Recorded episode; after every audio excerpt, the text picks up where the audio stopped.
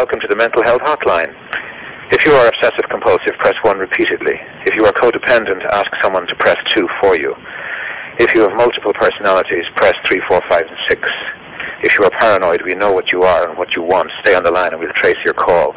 If you're delusional, press 7 and your call will be transferred to the mothership. If you are schizophrenic, listen carefully and a small voice will tell you which number to press. If you are depressive, it doesn't matter which number you press, no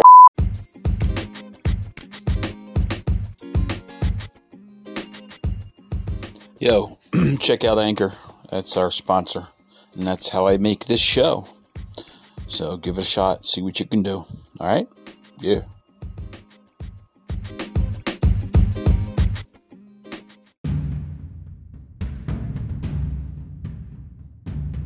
Well, let's get uh, right to it with words to the wise.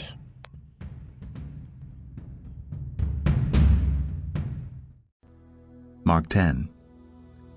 Jesus then left that place and went into the region of Judea and across the Jordan. Again crowds of people came to him, and as was his custom he taught them. Some Pharisees came and tested him by asking, Is it lawful for a man to divorce his wife? What did Moses command you? He replied. They said, Moses permitted a man to write a certificate of divorce and send her away. It was because your hearts were hard that Moses wrote you this law. Jesus replied, but at the beginning of creation God made them male and female. For this reason a man will leave his father and mother and be united to his wife, and the two will become one flesh. So they are no longer two, but one. Therefore what God has joined together, let man not separate. When they were in the house again, the disciples asked Jesus about this. He answered, Anyone who divorces his wife and marries another woman commits adultery against her. And if she divorces her husband and marries another man, she commits adultery. People were bringing little children to Jesus to have him touch them, but the disciples rebuked them. When Jesus saw this, he was indignant. He said to them, Let the little children come to me, and do not hinder them, for the kingdom of God belongs to such as these. I tell you the truth, Anyone who will not receive the kingdom of God like a little child will never enter it. And he took the children in his arms, put his hands on them, and blessed them. As Jesus started on his way, a man ran up to him and fell on his knees before him. Good teacher, he asked, What must I do to inherit eternal life? Why do you call me good? Jesus answered, No one is good except God alone. You know the commandments. Do not murder, do not commit adultery, do not steal, do not give false testimony, do not defraud. Honor your father and mother. Teacher, he declared, all these I have kept since I was a boy. Jesus looked at him and loved him. One thing you lack, he said, go, sell everything you have and give to the poor. Then you will have treasure in heaven. Then come, follow me. At this the man's face fell he went away sad because he had great wealth. Jesus looked around and said to his disciples, How hard it is for the rich to enter the kingdom of God. The disciples were amazed at his words, but Jesus said again, Children, how hard it is to enter the kingdom of God.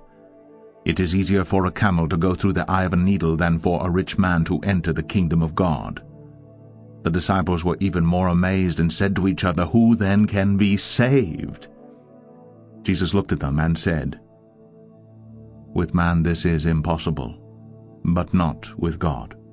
All things are possible with God. Peter said to him, We have left everything to follow you. I tell you the truth, Jesus replied. No one who has left home, or brothers, or sisters, or mother, or father, or children, or fields, for me and the gospel, will fail to receive a hundred times as much in this present age homes, brothers, sisters, mothers, children, and fields, and with them persecutions, and in the age to come eternal life. But many who are first will be last, and the last first. They were on their way up to Jerusalem, with Jesus leading the way. And the disciples were astonished, while those who followed were afraid. Again, he took the twelve aside and told them what was going to happen to him. We are going up to Jerusalem, he said, and the Son of Man will be betrayed to the chief priests and the teachers of the law. They will condemn him to death and will hand him over to the Gentiles who will mock him and spit on him, flog him, and kill him. Three days later, he will rise. Then James and John, the sons of Zebedee, came to him. Teacher, they said, we want you to do for us whatever we ask. What do you want me to do for you? he asked. They replied, Let one of us sit at your right and the other at your left in your glory. You don't know what you are asking, Jesus said. Can you drink the cup I drink, or be baptized with the baptism I am baptized with? We can, they answered. Jesus said to them, You will drink the cup I drink, and be baptized with the baptism I am baptized with. But to sit at my right or left is not for me to grant. These places belong to those for whom they have been prepared. When the ten heard about this, they became indignant with James and John. Jesus called them together and said, You know that those who are regarded as rulers of the Gentiles lord it over them, and their high officials exercise authority over them. Not so with you. Instead, whoever wants to become great among you must be your servant, and whoever wants to be first must be slave of all. For even the Son of Man did not come to be served, but to serve, and to give his life as a ransom for many. Then they came to Jericho. As Jesus and his disciples, together with a large crowd, were leaving the city, a blind man, Bartimaeus, that is, the son of Timaeus, was sitting by the roadside begging. When he heard that it was Jesus of Nazareth, he began to shout, Jesus, Son of David, have mercy on me! Many rebuked him and told him to be quiet, but he shouted all the more, Son of David, have mercy on me! Jesus stopped and said, Call him. So they called to the blind man. Cheer up, on your feet, he's calling you. Throwing his cloak aside, he jumped to his feet and came to Jesus. What do you want me to do for you? Jesus asked him. The blind man said, Rabbi, I want to see. Go, said Jesus. Your faith has healed you. Immediately, he received his sight and followed Jesus along the road.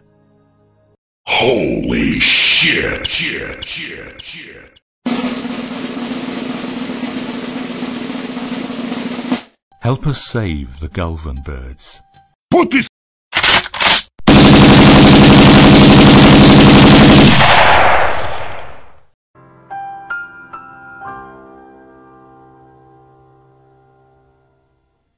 diabetes.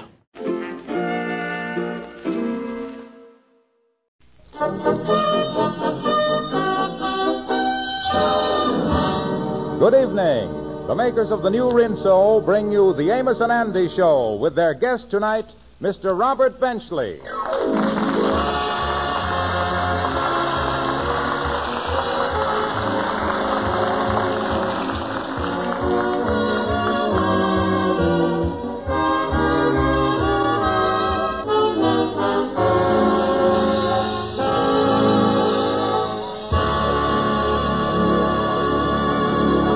The Kingfish is apparently confronted with a domestic problem because, with his friend Andy, he has gone to call on that eminent authority on domestic relations and the author of that well known book, Harmony in Marriage, Robert Benchley.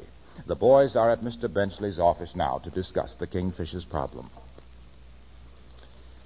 Well, I certainly be glad to help you if I can. Yeah, you see, my friend here, the Kingfish, kind of got himself in a jam with his wife, and we counting on you to unjam him. Oh, yeah. So you see, I figured that you was the expert on this stuff on account of the books you done writ, and maybe you could help me. Yes, you understand, of course, that marital problems are nothing unusual, that they must be dealt with in the abstract. Oh, yeah, yeah. That, that's the only way to deal with them, all right, yeah. Well, you see, marriage is a lot different than living life as an individual. In marriage, we have two great forces. Isn't that right? Uh, well, in my case, Mr. Benchley, it's just one grade force and one guy getting pushed around. That's it.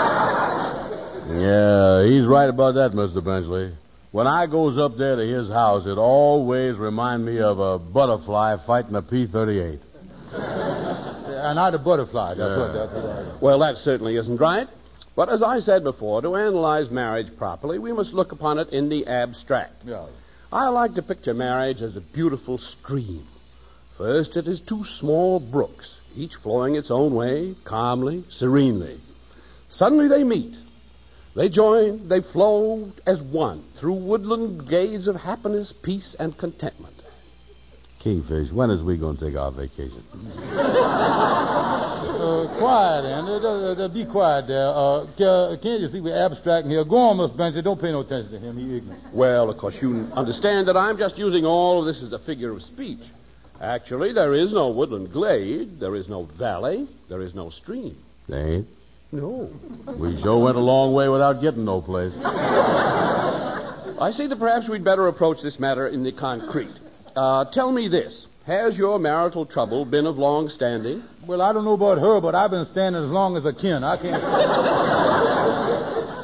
Kingfish, why don't you tell me the whole story? yes, I guess that's the best way. Yeah, and give me all the details. Everything that led up to the trouble. Yeah, so, well, the whole thing started when I decided to go into business. I come to see Andy in his office one day. Amos was there, too. And I said to him, Oh, come in, Kingfish. Yeah, how is he, Kingfish? Uh, hello there, boys. Uh, say, Andy, is you doing anything in particular today? Oh, no, I ain't. Uh, you want to go into business? Well, if the proposition is attractive enough, I might consider it. Oh, it's attractive, all right. It's the laundry business. Ah. You see, on account of the shortage of manpower and woman power and every other kind of power, the laundress is having a little trouble keeping up their production. Yeah, I guess they is doing the best they can. You know, I was talking to that fella that down the street that runs the Bonton Laundry, and what he want to do is to farm out some of the work. In other words, he'd like to turn over some of the laundry work to us. Now, we could wash it and iron it and return it to him. We would be what you would call a subsidiary of the main thing. Uh, sub what? Subsidiary. Hmm, yeah, well, that sounds good, all right, but uh, we ain't going to do no washing or ironing, is we? Oh, no, no, no. We get lightning to do it. Uh, you see, what we do, we make him our own personal subsidiary. Yeah, well, uh, suppose Lightning don't want to do it. Oh, then he can get somebody else to do it. Uh, that way, the real work can be done by a subsidiary of a subsidiary of the subsidiary, you see. Oh, this is big business, all right. Yeah. Yeah, well, I know Lightning got a washing machine over there, if that's what you're counting on. Oh, yeah, we figuring on using that all right. Yeah, well, I think I'll run along, fella. Yeah, oh, right. okay, Amos, uh, say, uh, by the way, uh, on the way home, would uh, you mind stopping in at Lightning's house and tell him to wait there and get his washing machine ready? We coming over to see him. All right, I'll do that. Yeah, so long. Yeah, this is going to be a great business, all right, Kingfish. Say, uh, is it all right if I kind of mentions it to my gal that I going to be a subsidiary? Oh, no, Andy, you can't say nothing about it yet. You see, the first bundle they gives us is going to be sort of a sample bundle to see how we does with it. The laundress is careful about clothes. Yeah, they want to make sure that we turns out a good job before they closes the deal. Oh, we might, uh, we got to make good, huh? Uh, yeah. Well, listen, uh, this is a pretty safe thing to put my money in, ain't it? Oh, this is safe and sound, Andy. Yeah, well, that's good. Because I'd hate to wind up losing my shirt in my own laundry.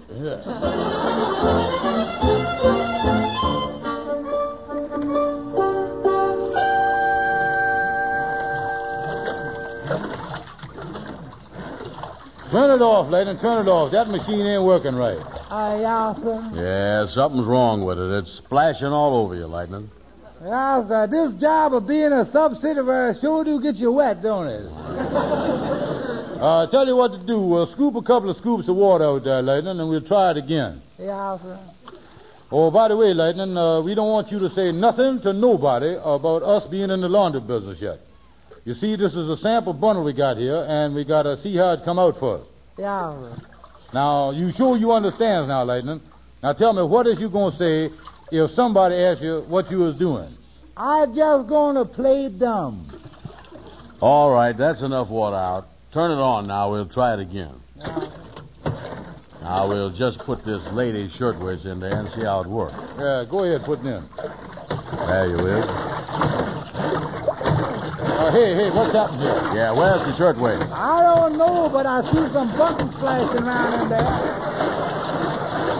Look, it's getting ripped to pieces. Turn it off, Lightning. Pull the switch. Stop the thing. Stop the thing, Lightning. Quick. Yeah. Uh, now look at there. Lightning, you is responsible. Get the shirtwaist out there, Lightning. Yeah. Uh, uh, here's a little piece of sleeve I got here. Uh, did you say peace? I have. sir. That's all I want to know. In case anybody is looking for Subsidiary Brown, tell him he done left town.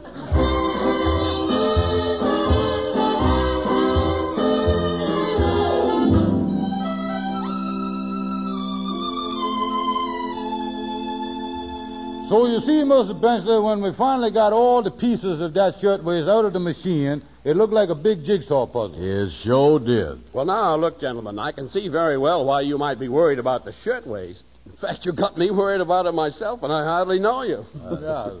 But after all, you came to me on a problem of domestic felicity, which is my line. Now, I have a colleague down the street. As a matter of fact, he's right here in this same building on the ninth floor, room 907.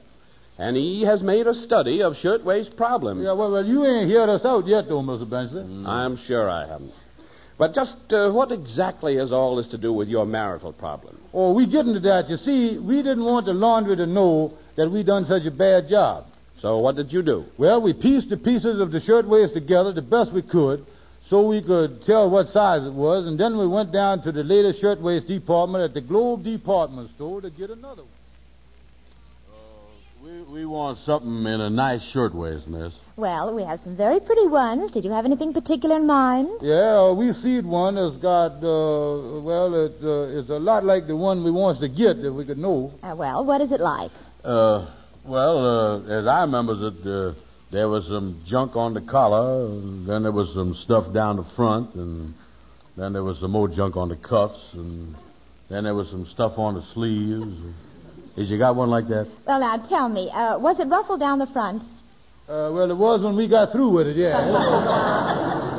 Well, let me show you a blouse here. yeah. Uh, this is our most popular model. Was it anything like this? Hey, look, Andy. That's just about like it, ain't it? Yeah, that look exactly like it. Yeah, we'll take one of them, miss. All right. What size? Well, now, that's where we got a snag. We don't know exactly what the size is. Well, is she large or small? Well, as near as we can figure it out, uh, she ain't in the horse class. On the other hand, she ain't exactly no Shetland pony. Well, from what you say, I would judge that she would take about a 32. Oh, no, no, wait a minute. Uh, that can't be right. Look how big I is, and all I take is a 16. Well, the sizes run different for women. Now, let me show you a 32. This new help is a mess, ain't it? Yeah, the one, one. Now, this is a 32. Mm-hmm, yeah. This look all right to me. We'll take this one, miss. Well, shall I send it out to your home? Uh, no, I'll take it right along with me. Don't send it to my home. No, no. You see, this ain't for my wife. Uh, this is for some other woman. Uh, oh, hello, Sarah. I didn't see you standing there. Uh, hello, Kingfish. Hello, Andy. Oh, hi, uh, Sarah. Don't mind me. I just happened to be in the store browsing around.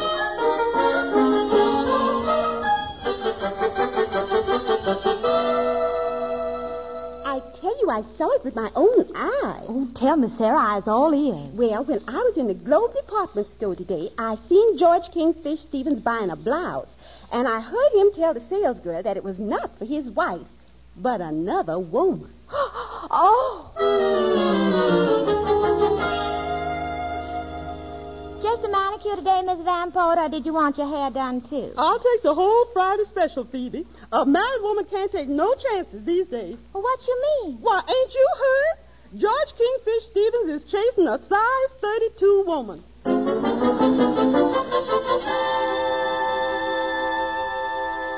That's the way it always seems to go, Sapphire. The wife is the last one to know. Sarah, if you know anything, it's your duty to tell me. What is they saying about Kingfish and me? I'll tell you, Sapphire, but remember, you dragged it out of me. I seen your husband buy a shirtwaist in the Globe department store, and he told the clerk it was not for his wife, but for another woman. You heard him say that? With my own ears. Uh, where you going, Sapphire?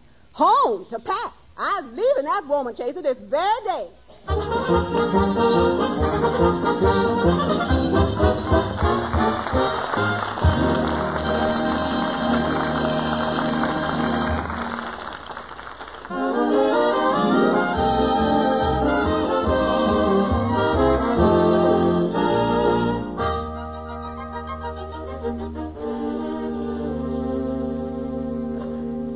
Well, the Kingfisher's wife has moved out. Right now, we find him and Andy again consulting that master of marital problems, Mr. Robert Benchley. So you see, Miss Benson, my wife done left me. I didn't know where she went or where to get in touch with her. Well, she certainly should have given you an opportunity to explain everything. Mm, well, she is like that. She flies off the handle. Well, in dealing with a marital problem such as this, the important thing is to know the type of woman you're dealing with. Yeah. Hmm. As you probably know, there are several different types of women who enter into matrimony. For instance, there's the uh, who wants to be an old maid, or he may not be so hot, but I just want to be too choosy. Look what mother wound up with. Type. This is not really a marriage, but a bringing together of two ration books. Yeah, sir, I see what you mean. And of course, there's the jealous type, popularly known as the what has she got that I haven't got, and where can I get a hold of it after she's through with it type. This is the sort of woman who marries a man for what he is rich. Yeah. I know the type you mean. Uh, but you see, Miss Benchley, what I want to tell you. And then, of course, there's the with my clothes and figure, how can he resist me? Or type. In the usual marriage, a husband is taken for better or worse. This girl doesn't care what she takes him for as long as she takes him. Yeah, well, all that's good stuff, Miss Benchley, but what uh, we know is what type my wife is, you see. She is the pack up and move out type. but uh, there's a lot more to this story that I got to tell you yet. Oh, well, of course. Now, go on with your story. Yeah, well, I, I finally found out that my wife was staying with a friend, so I went up there to see her and tell her the, the whole thing that happened, because we, we went to the laundry business. I wanted her to know that. And I was just getting a new shirtwaist at the store for the one I ripped in the washing won't you listen to me, honey, and let me explain the thing to you? George Stevens, I ain't interested in nothing you got to say. We is through. Oh, honey, I ain't never looked at another woman. Believe me, honey, you is the light of my life. You is the sunshine of my life. Not no more, I ain't. This is the eclipse. Oh, honey, you can't do this to me. Oh, me. I can't? Well, for your information, I is going to have this marriage annulled. After 17 years? Look, honey, they don't null them after that long a time. You getting into the Supreme Supreme Court stuff there. You just wait and see. I ain't only nulling it, I'm voiding it too. I ain't gonna live with no husband that showers his affections on some other woman. I keep telling you, honey, there ain't no other woman. Oh, sweetheart, think what you're doing here.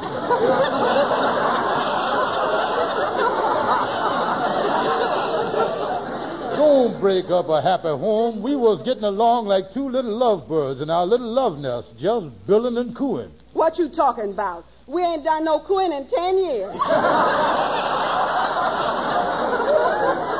Oh, look, honey, look, you gotta let me explain to you what happened. It won't do no good. Well, going to tell you anyway. Look here, honey. Me and Andy done went to the laundry business and went into business, you see. A big laundry was farming out the overflow to us. The whole thing was kind of a secret. They give us a sample bundle and we tried it out in Lightning's washing machine at Lightning's house there. And it was just our luck to rip a shirtwaist. Hmm.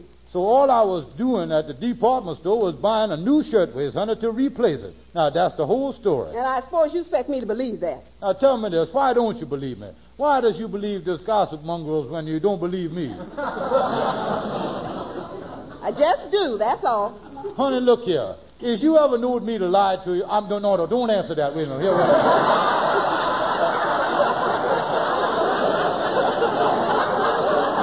Uh, what I mean is uh, this: Is you ever knowed me to go out with another woman? Well, you know, there's a first time to everything. Now, please believe me, honey. I tell you, the laundry story is true.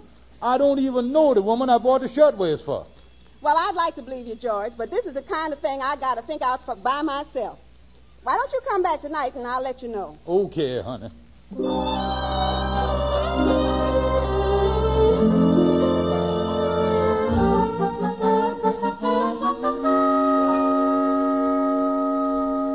Did you want to see me, Miss Kingfish? Yes, like, and I want to ask you a question. Uh, well, I'll ask anything I can. Well, then tell me this. Was the Kingfish, you, and Andy in the laundry business together? No, we wasn't in no laundry business. You mean you didn't wash no laundry in your washing machine and, and rip a shirtwaist or nothing? I don't even know what you're talking about. That's all I want to know. Thank you, Light, and goodbye.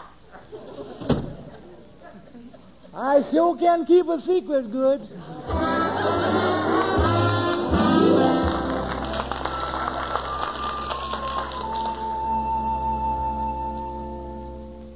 So you see, Miss Benchley, after she done walked out uh, and uh, talked to Lightning, uh, I was right back in the ash can again. Well, we must bear in mind, Kingfish, that in marriage all things are relative.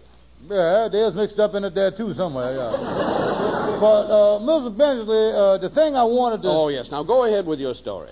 Yeah, sir. Well, I decided that the only way I could get back in the good graces with my wife and sure that I had my feet on the ground and that I was on the level was to get me a regular job and go to work. Yeah, the Kingfish was willing to make the supreme sacrifice. Yeah, so what me and Andy done was we took the sample bundle back to the laundry and we told the man.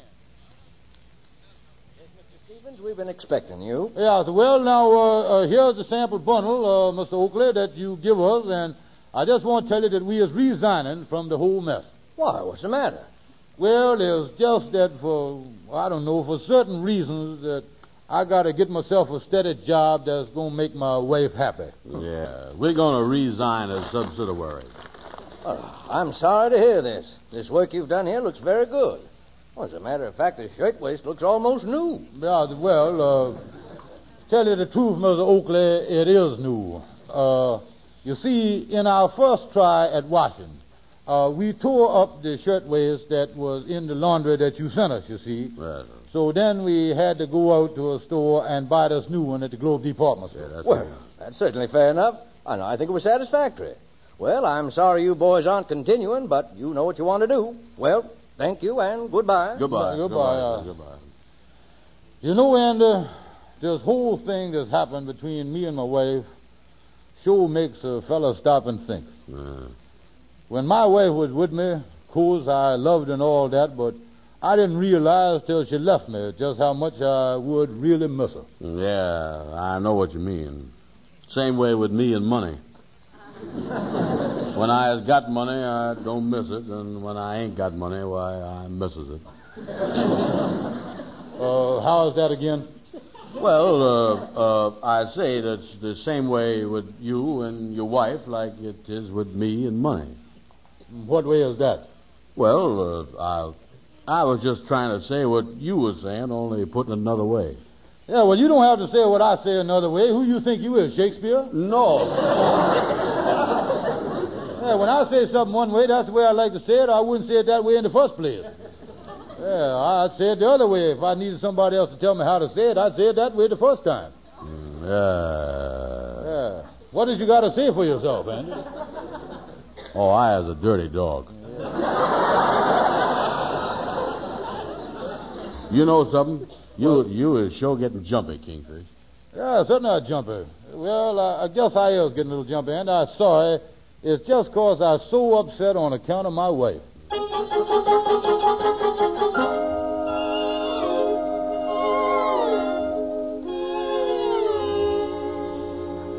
So you got yourself a job, eh, Kingfish? Uh, yeah, so, Miss Benchley, that, that's exactly what I done, you see. Uh, and I'm going to tell you something else about that job. It is a tough one. I, I've been slaving 12 hours a day and working my fingers to the bone. Yes, sir, he sure is. And he ain't got no subsidiary neither.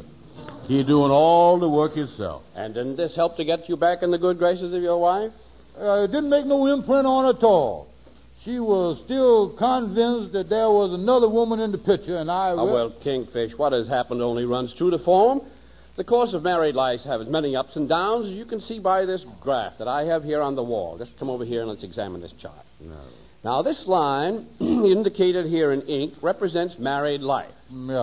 Yeah. It starts off here and reaches a remarkable peak within the first two weeks. This is the period during which the young husband and wife are eating in restaurants. The The sharp decline which follows this comes with the beginning of home cooking and the cycle of the faulty gas range. At least the gas range takes the blame as it can't talk back. Yes. This, however, is only a temporary slump, and we go along quite smoothly for some time with only an occasional drop.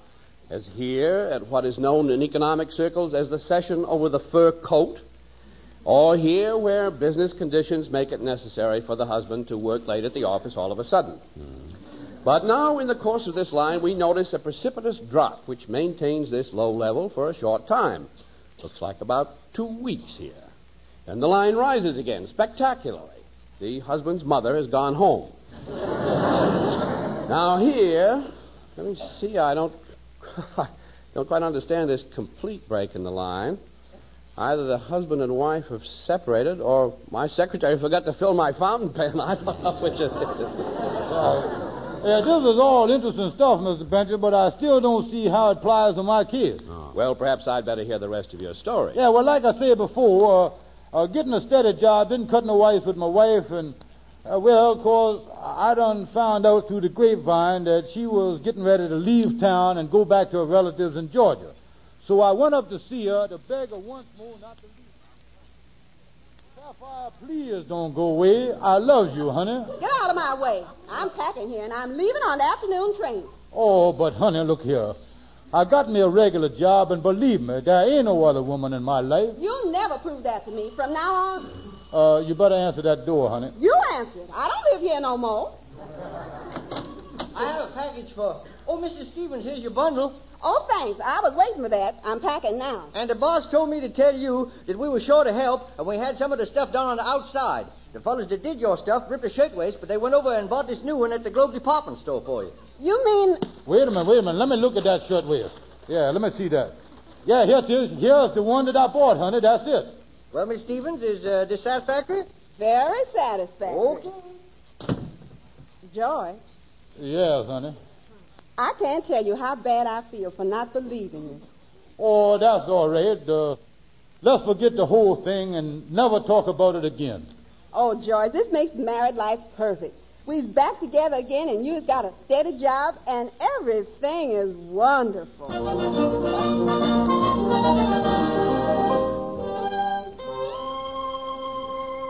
What happened after that, Kingfish? Yeah, Well- go ahead, tell him. Uh, that's all. Uh, we is back together again. Well, are you fighting? Oh, no, sir. Well, if you're back together again and you're not fighting, why in the world do you come to a man like me for advice? Well, that job that I took, when I tried to quit, the man said no, I was froze to it. Now, what I want to know from you is how can I unfreeze myself from the job?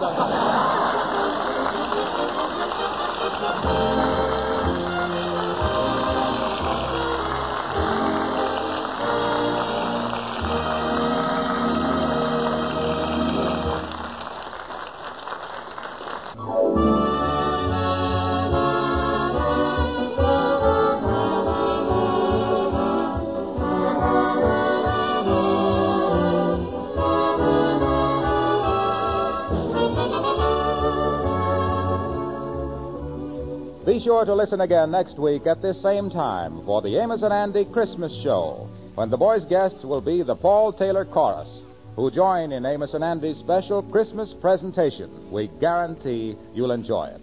This show, as always, will be broadcast to our armed forces everywhere. Our thanks to Robert Benchley for joining us tonight. Mr. Benchley is currently finishing the picture National Barn Dance at Paramount Studios. This is Harlow Wilcox speaking for all of us. And, folks, here's a date to remember. It's Wednesday, December 22nd. That's the day when once again you can hear one of radio's proudest moments. That traditional Yuletide treat, Lionel Barrymore, in his best loved role of Old Scrooge in Charles Dickens' immortal story, A Christmas Carol. It will be broadcast on Wednesday, December 22nd, so get the whole family to listen. See your local paper for time and station. Don't miss Charles Dickens' Christmas Carol starring Lionel Barrymore, the only time this Christmas classic will be broadcast.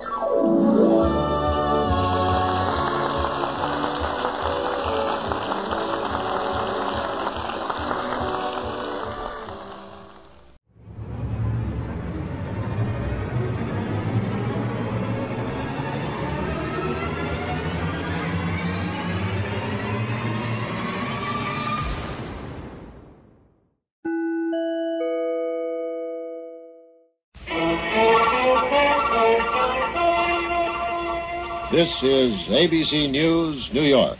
Art Van Horn speaking. This is a special report on the disaster in Alaska. A report on that story.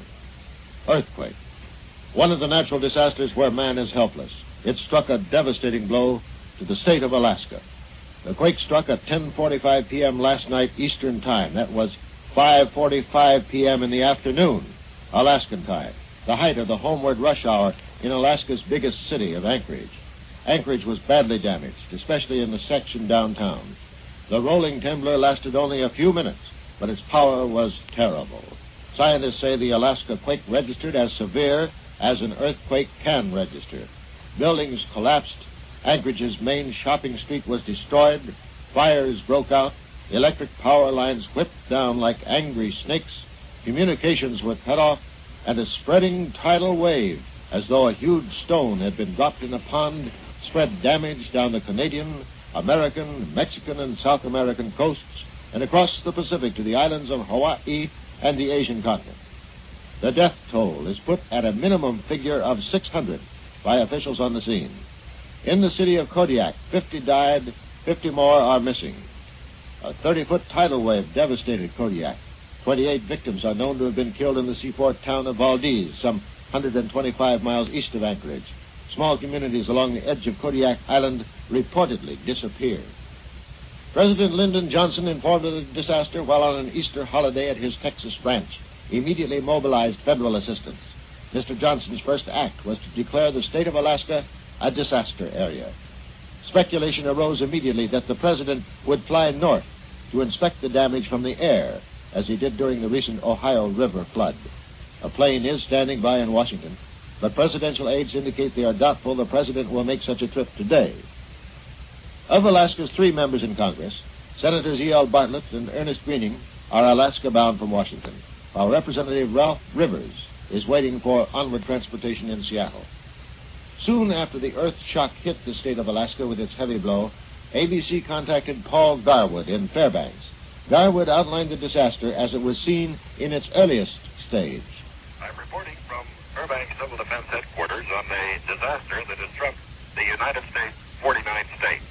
Late report from Civil Defense Headquarters reveals that Anchorage has been very heavily hit by an earthquake of major proportions. Practically the entire downtown area has suffered damage estimated at from 75 to 90 percent. Many homes in the Turnagain section of the city, the so-called Gold Coast residential area, have slid into Cook Inlet. These homes were situated on a bluff overlooking the inlet. Natural gas lines have been ruptured, but according to reports, as yet unconfirmed, quick action by gas company employees has averted additional disaster. The Government Hill residential area adjacent to the Elmendorf Air Force Base has reportedly been isolated from the rest of the city. Road damage in the Anchorage area is extensive, with crevasses across the highway in several instances. The port city of Valdez, reportedly wiped out by a tidal wave, has been isolated by a tremendous landslide across the only access road, the Richardson Highway. At 10:50 p.m. Alaska Standard Time, the second tidal wave was sweeping up Cook Inlet, and it hit the little fishing village of Seldovia on the southern tip of the Kenai Peninsula. Tidal action at Haines, Alaska, in the northern portion of the Panhandle, is reported as a full tide over one hour ahead of schedule, and that the water was continuing to rise at the rate of one inch every 15 seconds. Haines is the northern terminus for the Alaska ferry system, and it's feared that terminal facilities may be destroyed. The Coast Guard has been constantly warning coastal residents to evacuate to higher ground, and from all reports, few, if any, fatalities have been recorded from that area of the state. Military warning sites are cooperating with ham radio operators in the setting up of a statewide communications network. The early stages of this disaster are difficult to cope with due to the tremendous distances involved. Even now, some five hours after the disaster struck, many communities are yet to be heard from. Damage will undoubtedly run into the hundreds of millions of dollars, and it's feared that the loss of life will be heavy. This is Paul Garwood reporting for KFAR Radio, ABC News in Fairbanks, Alaska. That report, an early report, gives you some idea of how the scene appeared in this disaster's early hours. In Washington, ABC contacted the Pentagon, which is mounting a major effort at rescue and assistance. The helping hand is not only for the sizable military contingent in Alaska, but for the civilian population as well.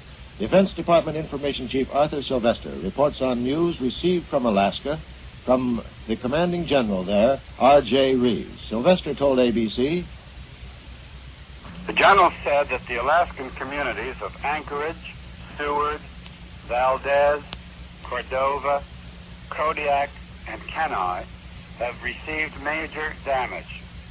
There are apparently some casualties in these communities, but because it is dark and confused, the local civil authorities have not been able to determine or even estimate the numbers at this time. Presently, there are no known military casualties, that is to say, of people living and operating on the military bases. The general gave the following summaries of confirmed damage reports. He said that Anchorage International Airport Control Tower was destroyed and FAA facilities there are inoperative. Indeed, the field has been closed to civilian flight because at the present time less than some 3,000 feet of runway is usable. In Anchorage, which is nearby, numerous major buildings have been extensively damaged and homes destroyed. Fuel tanks in the port area have been ruptured and fires have been started in the rail yards. The business district of Kodiak has been washed away by the tidal wave. However, warning was given in sufficient time to allow evacuation of personnel out of the danger area. Incomplete reports from Valdez and Seward indicate that the major tidal wave damage has been great and has resulted in fires. The Alaskan Command is giving all available assistance to the stricken communities, and General Reeves said this will continue as long as required to protect lives and property and to help the Alaskan people recover from the calamity that has been visited upon them. Some examples of this assistance are troops and material support, which General Reeves has provided to Anchorage and has attempted to get into the Seward area. But unfortunately, fissures in the road, some as wide as four feet, stopped our troops from transporting uh, supplies and medical aid to the Seward area. General reported that an attempt will be made at daylight to airlift such supplies into the Seward area. And he proposes to use a combination helicopter and C-123 and C-130 airlifts. They have been directed to provide troop and material support to Valdez as soon as the weather permits. The weather has been a limiting factor, to say nothing of the dark. The general reported that the visibility at 8 o'clock was 200 feet and a half mile. the barracks on Elmendorf, Elmendorf Air, Air Force Base have been made available to shelter civilians. The Alaskan Command Headquarters will continue on a 24-hour operation during the present emergency to direct military support and assist in operations. Elmendorf Air Force Base, Fort Richardson, the Army Base, and Wildwood Station have all been damaged. The extent of the damage is currently being surveyed. However, the Alaskan Command is operational, and General Reeves says that he's fully capable of carrying out its assigned mission. The preliminary damage survey of Elmendorf and Fort Richardson revealed the following. The Elmendorf Air Force Base Hospital is severely damaged and the patients have been evacuated. Some damage has been suffered by aircraft on the, on the uh, apron. But the field remains capable of performing its defense mission also. The control tower at Elmendorf was severely damaged and is unusable, but it has been replaced by a mobile one. Both installations, that is to say, the Air Force Base and Fort Richardson, have suffered moderate to severe damage to utilities, and in some instances, power has not been fully restored to either one. The, uh, the continuing tremors are causing further damage and complicating the problem of reorganization and getting things back to normal. Uh, so far as the communications are concerned, the majority of the long line voice communications have been restored, and essential circuits to air defense activities are all operational. That was Pentagon Information Chief Arthur Sylvester in Washington. The Red Cross is mounting a major rescue and aid effort. ABC's John Casserly talked in Washington to the Red Cross Director of Disaster Services, Robert Edson. We switch now to Washington for that report. Mr. Edson, are you operating on a disaster basis? Oh, yes, indeed. With these uh, earthquakes in Alaska, this is certainly a uh, devastating disaster, and uh, we've been operating since 1 a.m. this morning here at national headquarters, uh, as well as the western area as soon as word was received. So we are operating around the clock, and will continue to operate around the clock as long as is necessary. From information you now have, is the earthquake as big as San Francisco at the turn of the century? The intensity of the earthquake, I understand, was about the same as that which struck San Francisco. I think by virtue of the uh, less populated areas that it hit, uh, it would not be considered as serious, and the loss of life at least uh, does not indicate to be that it will be as severe in that instance as in San Francisco earthquake. Can the Red Cross estimate at this time the loss of life and injuries involved in the earthquake? I wish we could because, of course, the people would like to know, but we do not have such information. And rather than issuing some type of a, of a figure, uh, we would say no, we do not have. We have talked to the field director at Elmendorf Air Force Base, who has been in and around Anchorage, and he does indicate that the survey teams are going out, but that the damage uh, of the business district and residential district is extremely heavy. Is there any danger of disease now, or do you have any plans in regard to that for the future? Well, there's no in- evidence of any disease at, at, the present time, and we do not have any basic information in relation to the number of people that might have been injured. Of course, the uh, public health authorities will be very cognizant of the danger of contamination of water supplies, and I'm sure that every precaution will be taken to prevent any spread or any, any disease that might, might be developing among the people affected by the disaster. How much of the Red Cross funds may be called on? Of course, until we know approximately what the uh, damage has been and what the needs of the families are, how many houses have actually been destroyed or major damage, uh, it will be impossible to make an estimate. But this will be considered certainly as a major disaster, and uh, we will uh, want to assure the people that the Red Cross will stay on the job in the recovery phase of this operation until the people who need our help uh, get it. In other words, the Red Cross, while this is an emergency phase right now, uh, we will move additional staff as situation warrants to help deal with the families on an individual basis to help them recover from the disaster. And this assistance, I would emphasize, by the Red Cross is an outright grant, and there's no obligation for repayment. I emphasize that, sir, because this is so uh, so frequently misunderstood. How much in funds is available for such a disaster? Well, we have an $8 million uh, budget for disaster operations. Uh, so far, the, with the exclusion of the Ohio Valley floods, uh, nature has been fairly, fairly kind.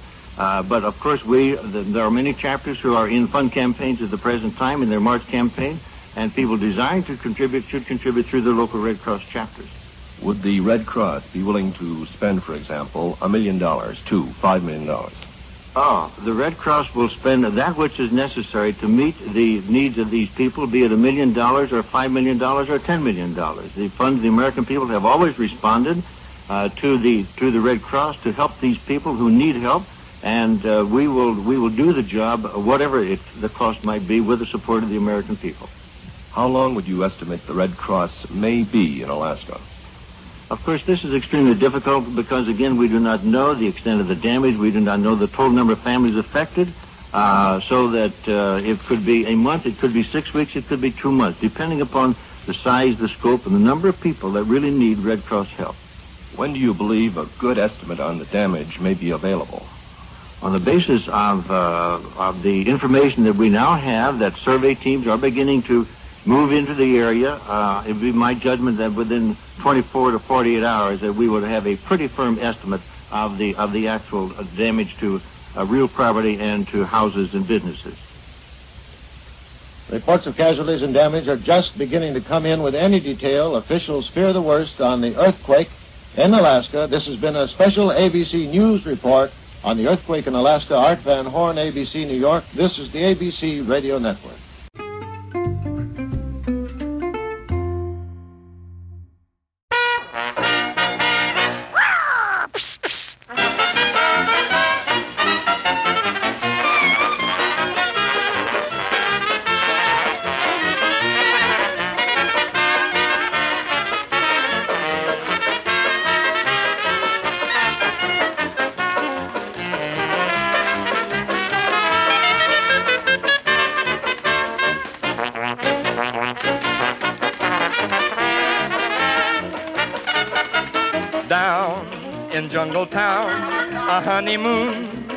Coming soon. There will be a serenade to a pretty monkey maid. And soon a big baboon comes out to spoon beneath the moon.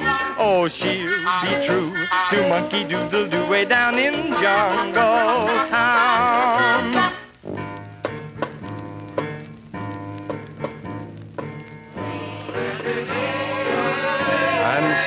Left the teeming little village and struck out into the mysterious jungle. By native grapevine, we had learned of a tribe of ferocious man-eating cannibals who held in their midst Mamo, a beautiful white goddess. After hacking our way through the dense undergrowth for hours, we finally came into a clearing.